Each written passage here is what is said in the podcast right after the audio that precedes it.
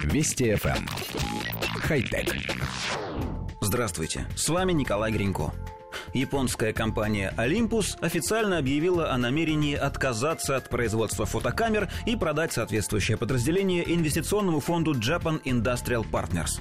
В последние годы Olympus выпускала ряд моделей беззеркальных камер, которые пользовались успехом на рынке, но в течение трех последних лет фотобизнес был убыточным. В компании пытались различными способами повысить продажи, но эти попытки не принесли успеха. Одной из причин сокращения рынка в Olympus назвали развитие смартфонов, снимающих фото и видео высокого качества. Продажа бизнеса не означает смерть фотобренда Olympus. Новый владелец планирует продолжить разработку и выпуск продукции, используя основной бренд компании и принадлежащие ей бренды OMD и Zuika. Коллектив редакции нашей программы считает, что хоронить Олимпус как минимум преждевременно. С точки зрения бизнеса, разрушать бренд со столетней репутацией глупо, и этого делать никто не собирается. В фотографическом мире существует три основных игрока, так называемая «большая тройка» — Canon, Nikon, Olympus, а громкое имя сегодня является точно таким же товаром, как и все остальное — Корпорация «Олимпус» была основана в 1919 году. Правда, тогда она специализировалась на производстве микроскопов и термометров. В 1934 компания начала разработку оптики для фотокамер под маркой «Зуйка» и своей первой фотокамеры «Семи Олимпус 1».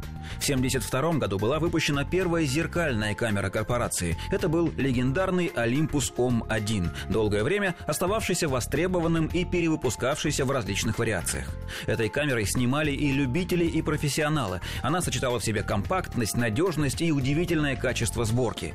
В 2000 году Olympus начал разработку цифровых фотоаппаратов и в последние 20 лет производил беззеркалки линеек OM-D и Pen-E, а также зеркальные камеры Olympus E. Впрочем, повторить успех своей пленочной эры в цифре Олимпус не смог. Если в прошлом веке он на равных делил рынок с остальными членами Большой Тройки, то в последние 20 лет хоть и не выпал из нее, но стабильно оставался замыкающим. Новый владелец марки, инвестиционный фонд Japan Industrial Partners, уже имеет опыт покупки громких имен на закате. В 2014 году он приобрел у компании Sony торговую марку ноутбуков Vaio. Производство не прекратилось, правда и больших успехов в завоевании рынка Vaio не демонстрирует.